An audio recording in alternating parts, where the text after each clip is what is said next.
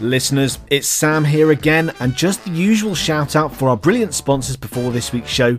Paces Ahead have courses for the start of twenty twenty-four, and listeners, here's a possible sweetener for you. I will be there at their first course of twenty twenty-four. That's the sixteenth to the nineteenth of January. Please do come along and say hi if you catch me. It would be great to meet some of you if you're there. But there is also a course the following week from the twentieth to the twenty-third of January for those of you sitting in the first diet of twenty twenty-four. Not only that, but they also have courses lined up for May as well, the twentieth to the twenty-third of May and the twenty-eighth to the thirty-first of May. I highly recommend booking on early to avoid disappointment. They very regularly get oversubscribed. If you can't make a course though, Pastest have got you covered with their market-leading online revision PACES resource. I think most PACES sitters would agree this is more or less essential to have to complement your ward-based preparation. So to get access, just click any of the links in the show notes labelled Pastest. But enough on that for now, let's get started on this week's episode.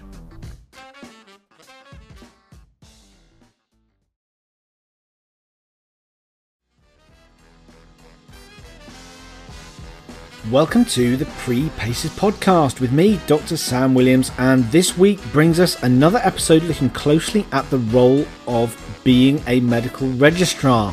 That's what the B A M R stands for. And this is interspersed amongst our usual episodes of PACES content. The hope will be that with these episodes we can best prepare this wonderful audience with all the skills, knowledge and attitudes needed to become a phenomenal medical reg. I'll be recording more episodes hearing from current medical regs as well as medical consultants about what they would have wanted to know when they were starting out as a medical reg. And what a treat we had this week to kick off the first consultant featuring on our Being a Med Reg episodes. I was well and truly delighted to welcome along the fantastic Doctor Amie Burbridge, A M U consultant and host of the brilliant Home of Medicine podcast. We talk about Amie's ten years of being a medical reg.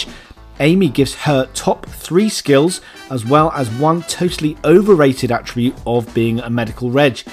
Amie was a truly brilliant guest, and as an avid listener to the Home of Medicine podcast myself, I genuinely had to stop myself from fanboying throughout the entire recording. Anyway, enough on that for now. Let's get cracking on this week's episode of the Pre-PACES podcast.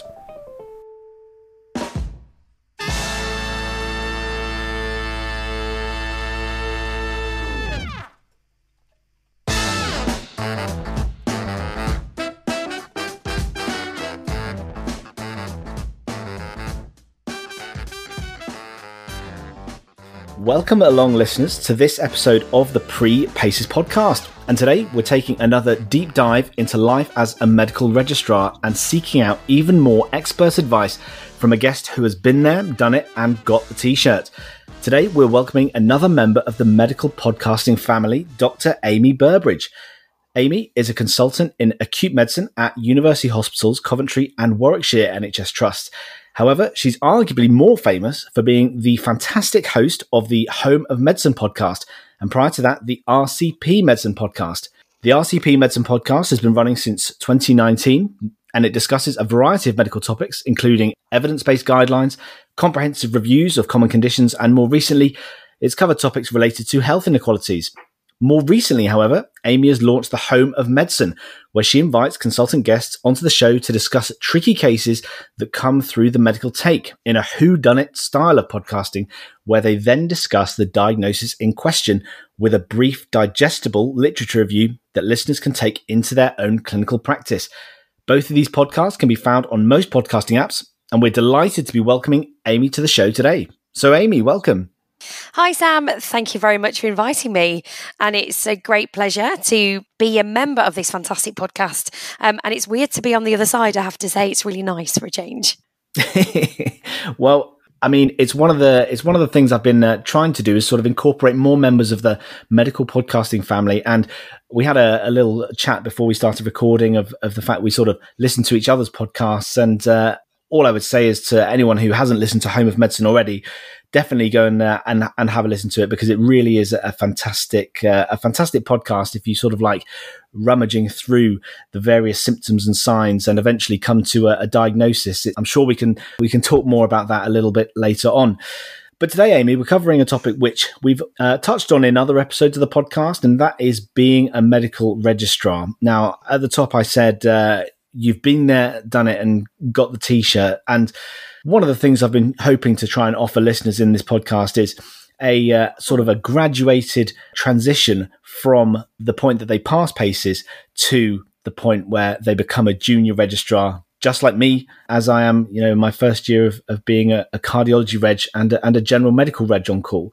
And so um, today's discussion is hopefully just going to talk a bit about your experience as a, as a medical reg, I guess talk about some of the skills and uh, attributes of, of a good medical reg that you might work with on a daily basis.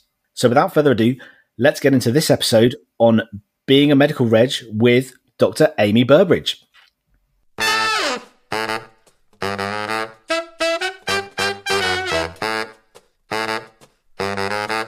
So, Amy, just to start off, what are your most prominent memories of your time as a medical reg? Wow. Okay. So, um, to put it into context a little bit, I was a medical reg for what felt like a million years. So I actually started as a med reg in two thousand nine and didn't become a consultant until twenty nineteen. So ten years I was a med reg, which is twice the length of a normal medical registrar training. so um, I definitely had a huge amount of experience um, as a med reg. So lasting memories, best and worst things. Oh God, where do I start? I think the first thing I really want to say to everybody out there who is doing PACES, who is I M T and is looking towards their registrar role, it genuinely is the best job I have ever done. And it's the hardest job I have probably ever done. And I thoroughly enjoyed it. Don't get me wrong. It's really hard. It's really challenging. And some days I'd come home and cry. And some days I would come home so enthused and happy. And the great thing about being a med reg is no two days are ever the same. I have so many memories over the many years I was a med reg. I think one thing that really sticks with me throughout it is that feeling that we're all in it together. And I think as a medical, a medical registrars, we're almost like a fraternity um, of a group of people. And it's only medical registrars who really know what it's like to be a medical registrar. And you sort of have, you've all got each other's backs, you're all supporting each other. And it's a really nice group to be part of.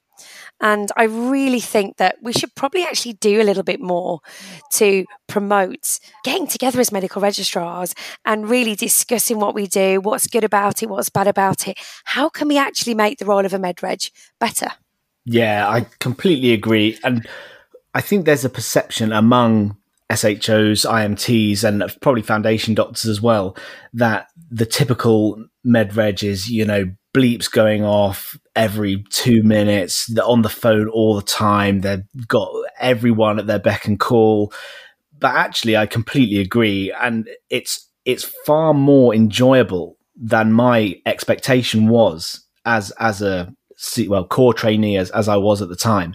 And it is so different to my expectation. And there are so many things to, well, first of all, to, I don't I don't know about the word celebrate, but I guess be proud of in, in being a medical reg, because you are in the same boat as the rest of your cohorts. And there are there are many benefits, which I'm sure we'll we'll talk through uh, through the course of this podcast. And um, all I all I would say to anyone who's listening who is in two minds about whether or not they want to pursue a career where they might be the medical reg on call, in my opinion, the apprehension and trepidation is massively overplayed.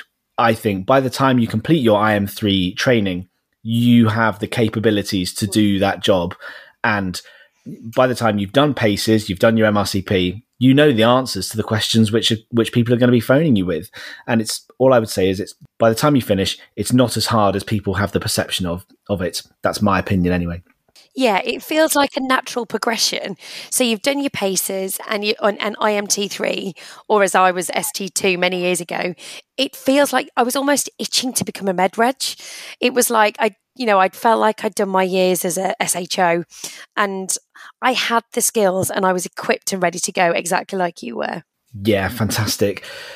And so one question I wanted to um, ask you, Amie, is, you know, you just said you were a medical reg for ten years. So I guess we can sort of split this question into two, is like, how did the medical reg role change over the course of that those ten years? And then how do you think it's changed from the time when you were a medical reg to now, and maybe especially now in, in, a, in a sort of post-COVID era? Yeah, I mean, I've seen so many changes, some good, some not so good, some bad.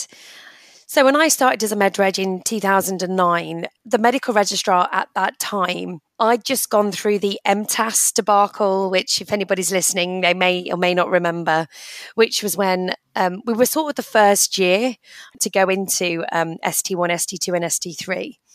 And we were sort of put in, put in areas we may not have worked before, different deaneries, we may not have known people. Lots of people didn't get their job they wanted to do.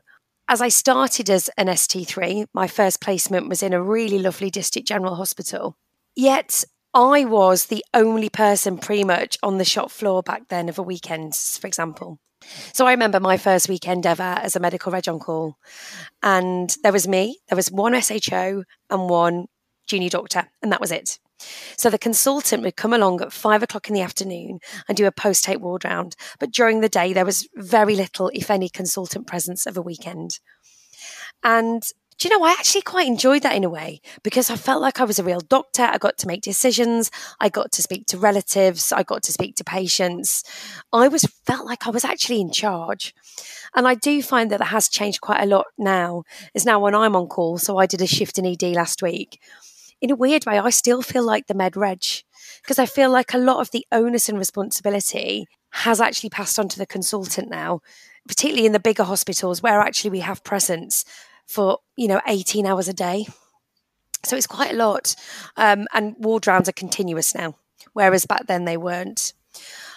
Also, night shift, we were very, very short staffed. You know, the staffing seems a little bit better now, although probably not as good as it, again, could still be. We were less a part of the tick box culture back in then as well. There was less emphasis on the e-portfolio because it was new and it was just sort of being brought into it. And I do find now that, you know, I do work with some trainees and it is very much about that e-portfolio. What do I need to tick off to finish this, to complete this before I can move on to the next section? And I think that's a real shame, actually. I did sort of like the old fashioned sort of, I guess it used to be a little bit more like an apprenticeship, whereas like that sort of feels like it's gone a little bit. Um, so I do think that's definitely changed. Um, I did actually take a couple of years out to do a, be a teaching fellow um, as a med reg, because I did two years as a rheumatology trainee. So I did S T three and S T four in rheumatology, and actually wasn't for me for many reasons, but it wasn't for me. And I, I just loved acute medicine. So I went into that, and I had a bit of a, I guess, burnout at the end of S T four. I couldn't tell anybody that I was burnt out. I couldn't explain the reasons as to why I was leaving rheumatology, because there was a lot of shame attached to it then. There was a lot of shame of change in careers, of change in specialties. Nobody talked about mental health. Nobody talked about burnout. And nowadays, I do actually think that one of the great things about medicine is that we do talk about that more. So when I wanted to leave rheumatology because I was exhausted and burnt out, I never told anybody that. I came up with some reason that, you know, oh, the clinics don't suit me and, and whatever. But actually, I wasn't. I was burnt out. I was broken. And to take time off, I actually did a clinical teaching job, because that was the only way I knew to get back on track. Whereas I think, hopefully, I certainly hope that the trainees I supervise, that they would feel able to talk to me about their mental health and able to talk about burnout, whereas I certainly didn't then. And I do think that is one of the key things that medicine as a whole has experienced, actually, is the openness we can actually talk about our mental health now. Yeah, absolutely. Absolutely. And what I think that demonstrates now is not just that the the role or the the culture in hospitals has has evolved to bring bring that to the attention of everyone concerned, really, consultants and trainees, and you know even even wider staff, managers as well. It's also the fact that, in my opinion, it's seen as a a strength of a trainee to recognize and have the insight to recognize they are suffering from burnout or anxiety or low mood or mm. or whatever, which may be connected to work, but people always have other things going on. People have personal lives, et cetera. And I just think the more, yeah, obviously the more we can talk about it, the better, you know, the better our work systems are going to be able to manage it. And it's funny you mentioned uh, that, Amie, because very, very soon I'm also uh, planning an episode on stress management in, in the N H S, where um, I'm having a consultant um, psychiatrist come on who's an expert in stress management. So listeners, keep your ears out for that, coming very soon to your podcast feed. Um, but yeah. And Amie, thank you for being so so candid with that. And I, we, we do hear these stories of trainees leaving specialties due to many different and varied reasons. And the one thing I would say is that it takes a great deal of strength to do that, because you've invested so much in yourself and your career that actually to do that is actually a you know really brave thing to actually say, regardless of how much work I've done in the past, my mental health and my well-being is more important than my profession at the moment. Yeah, and it's what's really what's what's really interesting is when I left rheumatology to change to acute medicine, and I went to the interview and the interview panel for acute medicine, I'm like, why? Why do you want to leave rheumatology? You know, it's this lovely specialty and it is wonderful. It just didn't suit me. You know, there was this misconception out there that actually there are easy specialties and there are hard specialties, but I actually disagree with that. You know, I think all specialties are hard and they're all challenging. And actually, for me, it was about the right specialty that suited me. And I think that was the most important thing. So I think I went into rheumatology because I really enjoyed the academic side of it. I was obsessed with anchor and auto antibodies and all this stuff. But when it came down to it, I actually struggled with the clinic work and I struggled with not actually being on call for acute medicine. So for me, I really like the fast pace of acute medicine, which I know puts some people off. So I think when choosing the specialty, you know, it's all about what suits you as a person. And I think you actually know in your gut sometimes what's right for you. And, you know, a lot of people tried to put me off doing acute medicine. And I absolutely love it. And it, it's absolutely the right decision for me. And I think that's most important when we are choosing that specialty. I know we're going to talk about this later, but I think it is, you know, really about what suits your personality, not what people think is going to be best for you. Well, the intention was we would uh, finish off the episode talking about uh, acute medicine and um, choosing it as a specialty you might wish to pursue. But we've uh, segued quite naturally into uh, discussing uh, acute medicine as a specialty. So we'll we'll do a bit of jiggery pokery and just uh, we'll we'll start off with the with the questions I uh, was going to ask you at the end, Amie. Um, so the first question I was going to ask is, well, I mean, maybe you've sort of answered this question already, but I said, which specialty would you have pursued if you hadn't specialized in acute medicine?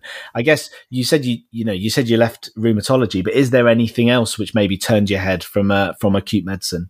Um, well, I God, I think I applied for every job, and I think I thought of every specialty. But my actual first job I got as an S T three was academic endocrinology.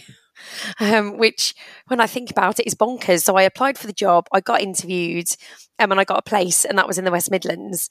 And then I had a panic and I was like, I am not an academic and endocrinologist. What am I thinking? So then I applied for rheumatology, and then I don't know why I applied for rheumatology. And then I thought, right, I'm going to go and work for Médecins Sans Frontières for a few years. And I had one of those proper crises of confidence in careers. So really what I wanted to do, and I guess what didn't exist and doesn't still exist, is I wanted to be a jobbing general physician. I love general medicine. I love pathophysiology. I love those complex clinical conundrums. Um, I just love gen- general medicine. And for me, the fit is acute medicine, because it, there's a lot of general medicine in it. Um, and I guess I eventually came to that um, through a very circuitous route. Um, I finally found my specialty after being a doctor for about, how long was I a doctor for? Uh, seven years before I found my specialty, which is crazy. Because at the time, a lot of my friends from med school were consultants or G Ps. And there was me. I was starting over again. So I'm in acute medicine now, which is the best specialty in the world. I'm going to say that because I absolutely love it. I'm absolutely passionate about it. That's brilliant. And one of the things I was uh, I was going to ask is, I guess for those who haven't made up their mind and, you know, maybe open to uh, persuasion, um, what qualities do you think make someone suitable for a career in acute medicine? So I've been thinking about this today, thinking, what do you need to be a good acute physician? So I think number one is enthusiasm for the for the specialty. Um, and a willingness to be able to work in lots of different areas within the acute medicine footprint. So I work in the emergency department, I work in same-day emergency care, I work in the medical decisions unit, I work on frailty, I work on the admissions units, I work on short stay ward. So it's ability to move around all those different areas and slot into them. I'm better at some things than others. But, um, you know, so being flexible and adaptable, I think, is really, really important. Um, no two days are ever the same in acute medicine. So I guess being open to surprise and not being scared by surprise and enjoying the challenge of every day being different. Um, having lots of energy. So it's not uncommon in acute medicine to be on your feet from eight in the morning till eight at night. Um, and I'm, that's the same, I'm sure, of a lot of specialties. You know, you are walking around a lot and, you know, so many times I've seen how many steps I've done, you know, and you're sort of on twenty thousand, twenty-five thousand. And so you are always on your feet. I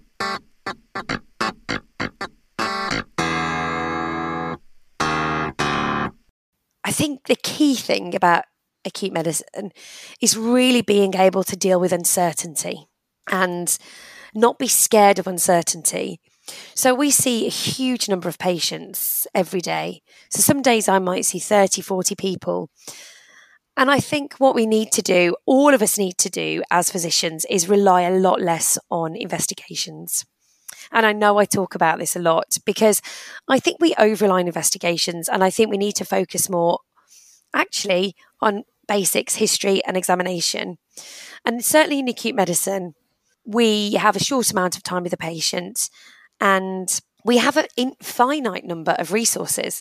And I think it's about really rationalising what investigations you need to do, what you don't need to do, really understanding the sensitivity and specificity of these tests you're doing and the management.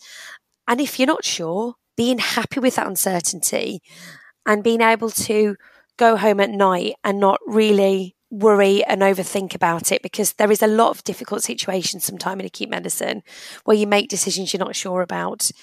And certainly I have learnt to try and leave my work at home, although to be fair, I'm not that good at that considering I do work most evenings. But anyway, um, I'm still working on that. Yeah, thinking on your feet, being a good teacher. You have lots of people with you every day. So knowing how to incorporate education into your day, being a good communicator, because you often work with every single specialty in the hospital. So on any given day, I might communicate with cardiology, I T U, vascular surgeons, through to the research librarians, through to the charity. So it's really being able to speak to everybody and have that good teamwork. And yeah. Energy, enthusiasm, passion. And it is the best specialty in the world. I'm just going to say that again. And I guess also what is great about acute medicine is you see patients from every single specialty. So in any given day, I could see a hypothyroidism, a hyponatremia, a myocardial infarction, a stroke, meningitis. It's, it's very, very varied. And I really like that. Yeah, fantastic. And I've got to say, you, you said the one word which I actually thought of myself in the in the build up to the, the podcast, because I was wondering what, you know, sorts of things you would say, and the and the word which came to mind was adaptable. Yeah.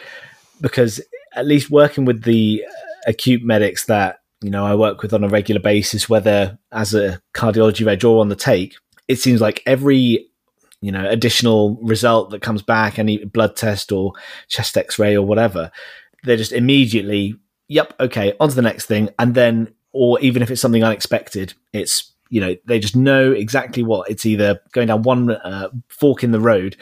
And like you say, you mentioned the number of places where you, where you work, and out of absolutely everywhere, there's, and there's great variety in it as well. So yeah, absolutely uh, agree with so much of what you said there to do with uh, acute medicine. But obviously one of the things which comes with uh, acute medicine is you must work very closely with uh, the, the medical reg on call. So how about mm-hmm. we absolutely we segue back to um, the, well, what we had intended to talk about at the start, and we, we talked about uh, we talked about your memories. We talked about how the medical reg role has changed since uh, since your training.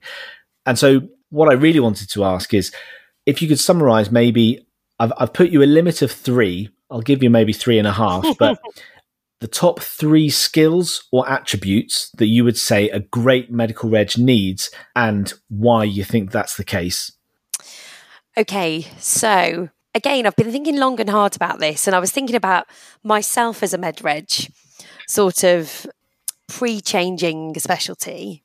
And I was also thinking about, you know, when you when I'm the consultant on call, I always look at the rota, and I'm, I look at the med reg who's on, and I either go, yes, or oh God.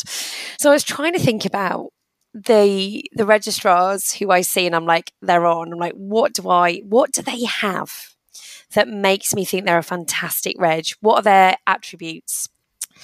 And there are there are so many, and I'm just going to, I've got my perfect registrar in my head at the moment, and I'm going to describe them. Firstly, the key thing is being organised. So organisation as a med reg is paramount. Now, I I am slightly anal retentive about organisation, although I also am chaotic. But I love a list, even though lists have gone out of fashion. You can't beat a list with a tick box that you tick, or you put half a tick in it, or you put a cross in it. It's just so satisfying. So being organised. Knowing who your team are. So as a medical registrar, you come on, you start your shift, and the first thing you must do is introduce yourself to the team. Now, I've worked with some registrars who don't do that, and I have to find them. The missing registrar, where do the missing registrars go? So is there a place in the hospital where, the, because I'll be like, has anybody seen the med reg? No. Has anybody seen the med reg? No. Where are they? Where do they go? So don't be a missing med reg. Be a present med reg. Be visible. That's really important. I mean, obviously you go for breaks and that's fine. But when I don't see them for like three or four hours, I'm like, okay. Um, so being present, being visible, being organised, knowing who is on your team, trying to identify the strengths and weaknesses of those in your team, knowing who your juniors are, knowing which patients you've got to see. So, for example, if you're working in E D, knowing the patients that need post-taking, knowing the patients that need to be clerked, knowing the patients that have been post-taked, being aware of the sick patients that may be in resus, being aware of the patients that are coming in. Really, you are the eyes and ears of the on-call. You need to have your finger in lots and lots of pies. So you need to be on it, on your on the top of your game. It's hard to do that for twelve hours. I did it for ten years, and it was, oh, it's arduous. So I think to help being organised, it's about having lists. It's about keep connecting with your team, ensuring you know where your team are, connect with your consultant, write everybody's bleep number down. Make yourself visible to the coordinator in E D, know who the charge nurse is, call everybody, you know, know everybody's name, work very closely with the E D registrar and the E D team as well. And it really is about teamwork and being organised. So organisation really is important. So number two, my second attribute, enthusiasm. now, um, Again, when I'm working with an enthusiastic med reg who loves to learn, who is happy to learn, who asks questions, who challenges me, that's what I want. So I was on call last week um, and I had a really difficult case. And to put it into context, I've been on maternity leave. I'm actually still on maternity leave. So I'm doing a few shifts to try and get myself back into thinking like a doctor and not a mom. And my first patient was in resus, and she was a hyponatremic patient and um, very, very low sodium. And, do you know, I, my management plan, and I spoke to my reg about my management plan, and she challenged me. And she said, "Are you sure that's what you want to do?" And I was like, "Yes." And she was like, "Really?" And I'm like, "Well, why wouldn't you do that?" And she was like, "Well, if you fluid restrict somebody who's been overcorrected for hyponatremia, this will happen." And I was like, "Oh, yeah, absolutely right." So be a registrar who challenges decisions. Don't take what your consultant says as gospel, because we do not know everything, and I will never know everything.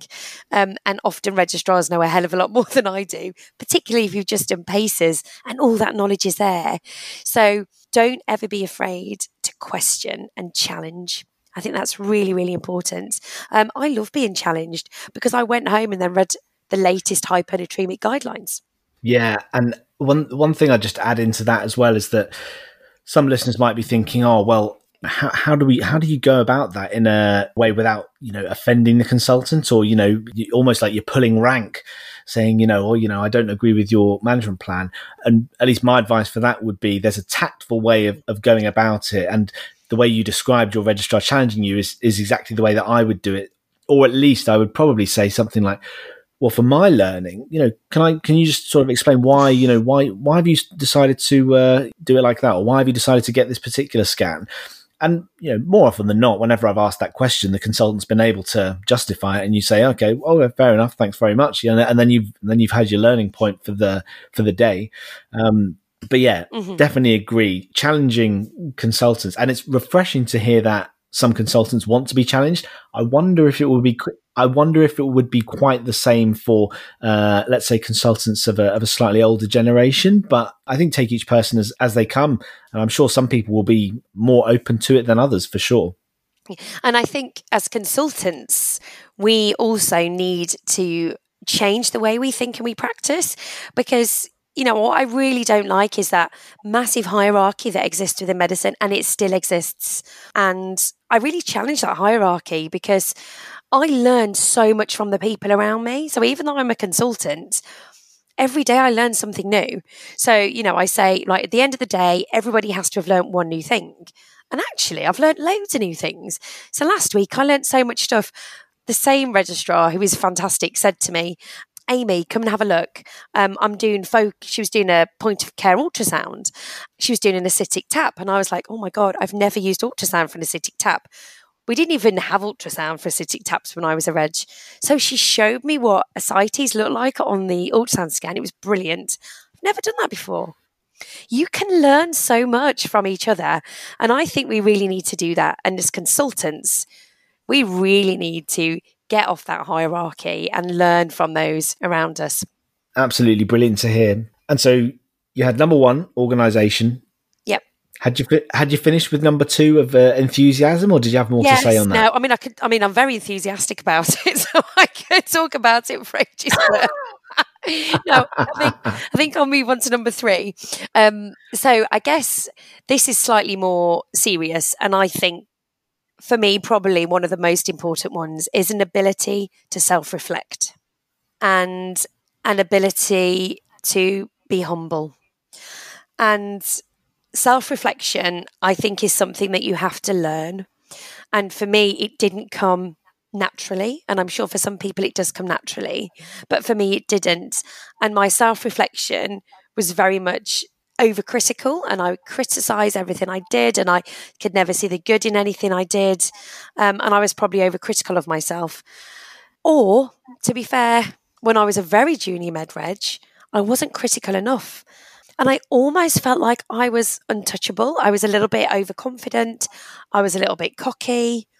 And I had a really um, difficult experience as a med reg, which um, basically resulted in me um, having to move deaneries um, for, for many reasons. But I'll give you a little brief synopsis about the story, really, um, in that I was accused of um, bullying. And I was shocked. You know, I, I've never really thought of myself like that, to be honest. And it was because in a handover that I was doing, I was taking a handover from another medical registrar who felt I was aggressive, who felt I was dismissive and very critical. I I found that criticism of myself really hard. And at the same place, I then um, made a massive medical error, um, huge, which um, I also do talk about. Um, and I really messed up and a patient ended up in I T U. So I had a very difficult six months where I made a very big medical error and where I was um, accused of being a bully. So I had meetings about the medical error. I had meetings about my conduct. Um, it turned out that it was deemed that I wasn't a bully um, and that it was a miscommunication. And however, I did make the medical error. But what I did do, and that, that really taught me, and this was about six or seven years ago, was that self-reflection is so, so important. When I reflected on how I'd spoken to that medical registrar, do you know what? I wasn't very nice. It wasn't appropriate. And I was aggressive.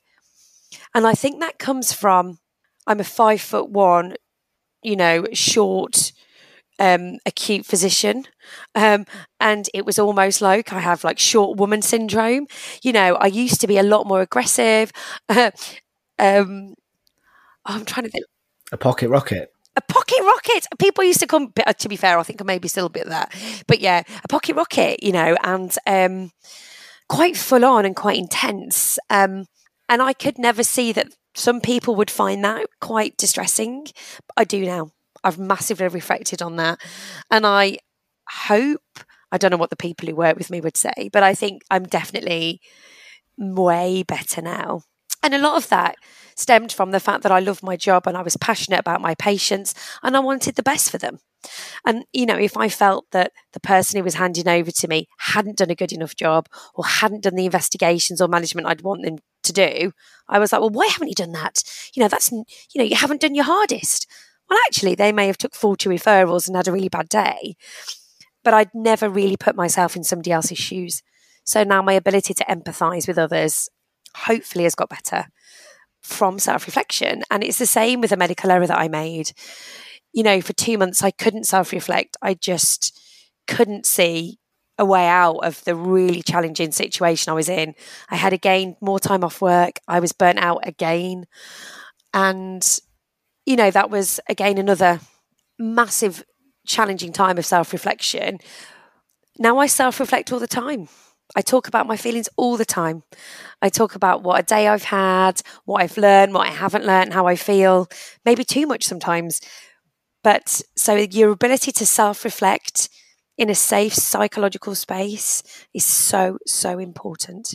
Yeah, couldn't agree with you more on that. And I think one of the things that really helps with that, and I've got two things which I think are sort of related to to what you've been describing. The first of which is being able to self-reflect, I think, is really supported by having a team around you mm-hmm. and having a team around you who are willing to bounce off ideas and having a cohesive department. And I, I guess that counts more as a consultant rather than as a reg. But even so, having approachable um, acute medical consultants is, for me, absolutely invaluable. The team where I work, I have and wouldn't hesitate to knock on the reference door and say, do you mind if I just discuss this case with you? I'm not really sure whether it's one hundred percent, whether I made the right decision.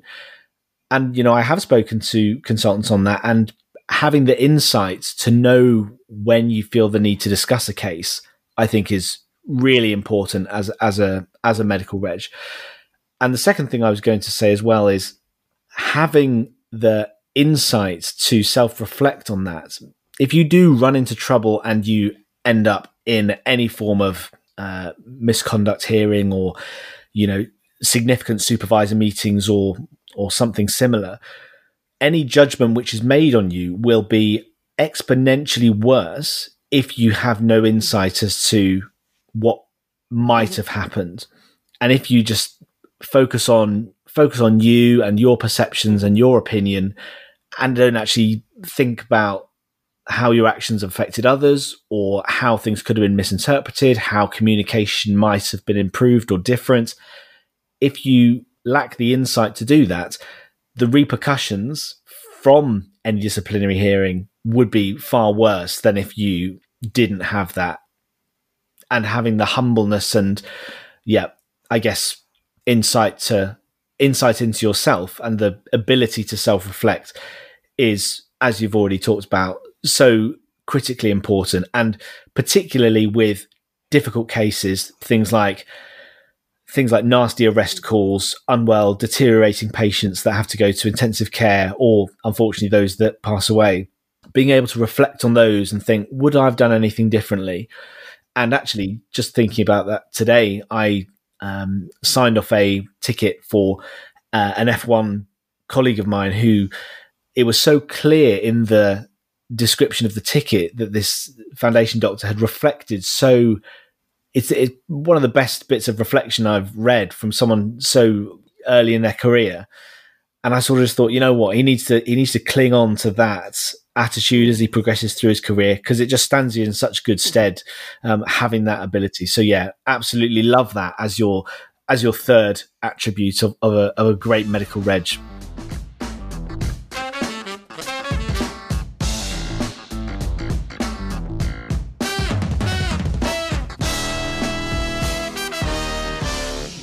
We've covered the top three. You've already said organisation, enthusiasm, and self-reflection.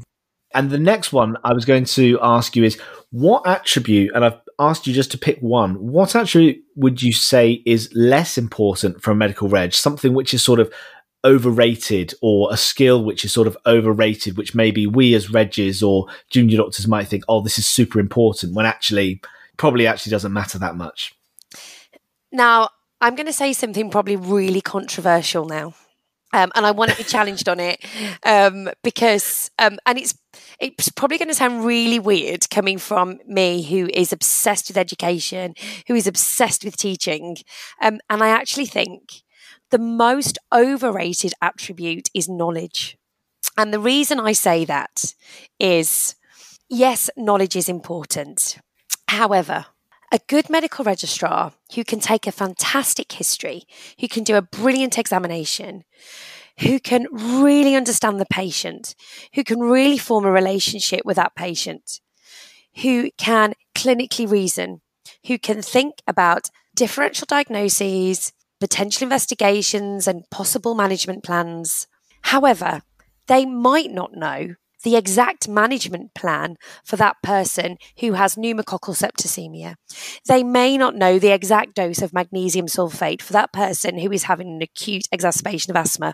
But you know what? They can ask somebody, or they can read it. It's all there. And what I struggle with a little bit is, yes, knowledge is important, but it's not the be-all and end-all. And I would much rather work with a registrar who has good communication skills, who is enthusiastic, who self-reflects, who is good with patients, who can clinically reason, but may not know absolutely everything about the Krebs cycle. Because do you know what? You can read about the Krebs cycle, but what you can't teach is that ability to really connect with people.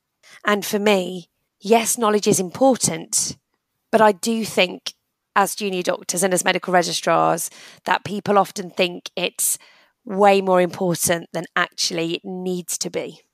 Wow. Love it. Love it. I, I don't know. I don't know if I was expecting knowledge as the uh, as the underrated thing. I'm not sure I should have said that actually, but I did. And I'm going to stick by my guns because yes, I love knowledge. I love, I'm like a sponge. I love learning. And yes, it is so important, but I don't want medical registrars or people who want to go into med- medicine or want to become medical registrars to think they they aren't good enough because they haven't got the photographic memory like their colleague who's going to be a medical registrar. So I think what I'm trying to say is, you know, you don't have to know everything to be a fantastic med reg. Yeah, absolutely. And there's always, I mean, the one thing which is so difficult is that these exams, similar to PACES or even finals, you hold it in your head for that time for the exam, as everyone does. But actually, when you enter the working world, as long as you know where to find the relevant information, by and large, it doesn't it doesn't really matter if you don't know, mm-hmm. which sounds dreadful. But actually, once the exam is gone, you do tend to forget some stuff. But what, what you do, what I find you do retain, you do retain the stuff which is clinically relevant in your clinical practice and things which you will use on the job. And you can keep some knowledge for the exam. Some knowledge will translate into clinical practice, but majority of it you can find elsewhere. And that's what clinical guidelines are for, on your Trust intranet or, you know, on your phone, on your M D Calc or your B N F. Exactly. So, yeah. And I think medicine changes every day in the fact that there's always new evidence, always new guidelines, there's always new research. There is no way we can ever keep up to date with all of that. So what I think was, as physicians, what we need to do a little bit, again, I'm going to say something controversial, um, is we really need to equip doctors and medical students with an ability to use the information out there better. So instead of teaching everybody about the exact management of acute coronary syndrome, which might change next week, it might change next year, why not give people the ability to know where to look for the information, how to utilise it, how to identify if it's good research, bad research. And really, the key thing for me is clinical reasoning. You know, if we can really teach those innate skills and develop the ability to clinically reason, everything else falls into place. You know, because we're not taught how to clinically reason. We're taught knowledge and we're taught by rote, and we're, we're, we're examined. We are asked to give five courses of pleural effusion.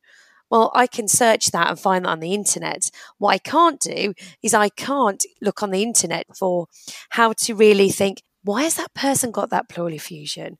You know, what's really going on? Could it be a pleural effusion? Okay, so let's think about the investigations. Let's think about the management. You know, I think I'm much more would... I think we need to spend a lot more time on those clinical skills, to be honest. Yeah, yeah, definitely, definitely. And then moving on to, well, the last question, mm-hmm. and it's in some ways similar, one of the questions I asked earlier, but particularly early in the career of a of a medical reg. So thinking of, you know, people similar to me who might just be finishing their uh, internal medical training, or those foundation doctors who are considering applying for I M T, or anyone who is considering a career as a budding medical reg, what do you think are the habits they need to be forming early, or important things that they should be picking up early on in their career that's going to stand them in good stead as they as they continue on? So for me, on reflection on my time as a med reg and what I think I didn't do probably early on in my career, but definitely later on, was the importance of having a mentor and having a role model, because the support and the relationship you can have with that mentor and role model can completely revolutionise your training and change your career. I was lucky to have two fantastic mentors and role models as a registrar. And it's only sort of in the last few years when I've realised how amazing they are and what a massive impact they've had on me. So as a new registrar, find somebody out there who you connect with, who you can talk to, who you can communicate, who you respect, who you trust.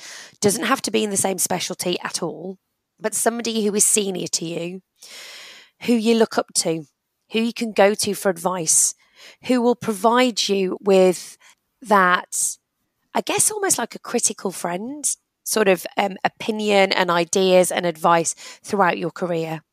Now, I've had two mentors, um, and my first mentor, um, who I still speak to now, um, she's amazing. And she really made me question all my decisions I made in my career. She's made me question clinical decisions. She has opened my eyes to a whole new world of education. She introduced me to different people, to different ways of educating that I never even knew existed. And again, the same with my second mentor. She provided support in a different way in that she really supported me through my very challenging time when I went through my very difficult um, medical error. And she really made me believe in myself and really made me believe that I could do the job that I was doing. Um, and again, she challenged and she questioned, but mainly she, she guided me as well. So I would encourage everyone who's listening to find a mentor, because that is really what's helped me massively throughout my career. And I don't have one anymore. I still speak to the same mentors, but I feel like I should need, need to get a mentor. Now I'm a consultant. Um, so I really do think mentorship is is really important. Yeah, that's absolutely brilliant point. And one thing which I would just add into that as well is that, you know, some people, you know, may not have found their mentor. Some people may be new in a specialty. They don't know where they can find a mentor. It, it can be difficult. One thing which I would advise, if if that's the case, if you haven't met someone who you might consider a mentor, is think of the think of the consultants who you have worked with. Think of those with attributes that you want to take into your career as a consultant, or even as a as a reg, or just at any point in your career. Just think of the attributes mm-hmm. where you think, yeah, that's really sensible. I want to I want to practice like that. And eventually, what you do, you end up picking up habits from the numbers of great cl- clinicians around you, and you just you tend to just incorporate them into into your own practice. So mm-hmm. I would say if you haven't found a mentor, that's fine, as long as you can, in a way, sort of proactively look out for the, the types of attributes which you want to take into your career. And in a similar way as you've described, Amie, I have I have a couple of mentors, one of whom I know really well, and um, we're on you know good speaking terms, et cetera. But there's one, I guess you may not call them a mentor, more of a role model, who was uh, an educator at the university that I studied at. And actually, I sort of just have kept them in mind for just a long time. And whenever I think of them, they're not a, a medic, they're a, a pediatrician. Whenever I think of them, I just think, what would they do in this sort of situation? And it's that sort of perspective which can just make you challenge your own beliefs and question your own Uh, your own perspective, and try and help you develop yourself as a clinician using that self-reflection which uh, which you talked about uh, earlier in the episode. Yeah, I think you're absolutely right. I really like that, actually, that you've you brought that up, because we all work with people and I see things in them that I love, and then I work with other people who I think, oh, I'm not sure I'd want to be like that. And certainly as a registrar, I did model myself on these consultants. So I'm, I think I'm a bit of a hybrid of all these fantastic consultants I've ever worked with. And I, you know, if I look at these people and I think, if I am a tenth of the doctor that they are, I would be happy, because they're so incredible. Um, and then I see people I work with and I'm like, oh my word, I just don't want to have any of those attributes. And I think it is, like, you know, you say, you choose the attributes that you like, and also you identify what you don't want to be like. Yeah, fantastic. And I think that's a really lovely summing up on which yeah. to come to, to the end of the podcast. Absolutely. So we owe you, uh, Amie, a huge uh, debt of thanks for coming on uh, the Pre-PACES podcast. It's been a real delight to uh, have you speak so candidly about both your experiences as a reg, but also giving advice to those of us who are early in their reg careers, or or maybe just coming to approach it. So we really appreciate you uh, coming on the show, and thank you so much for joining us. Lovely. Thank you so much. Thanks. And listeners, you can find Amie on Twitter at Amie Burbridge. You can find Home of Medicine on pretty much every uh, popular podcasting app. Definitely go and have a listen to that once you're finished listening to this episode of the show. That is the end of another show. Don't forget to like, follow, and subscribe um, to the podcast wherever you get your podcasts. We always love to hear from you. We love to hear your ideas for episodes. We love your feedback. So please do give us a shout over on our Twitter, which is at Pre-PACES Podcast, or on our website, pre paces podcast dot com. If you really want to go above and beyond, consider supporting the show with a pay what you can donation on at buy me a coffee dot com slash pre paces podcast. But for now, we're just about out of time. We thank you so much for listening. We'll see you next time on the Pre-PACES podcast.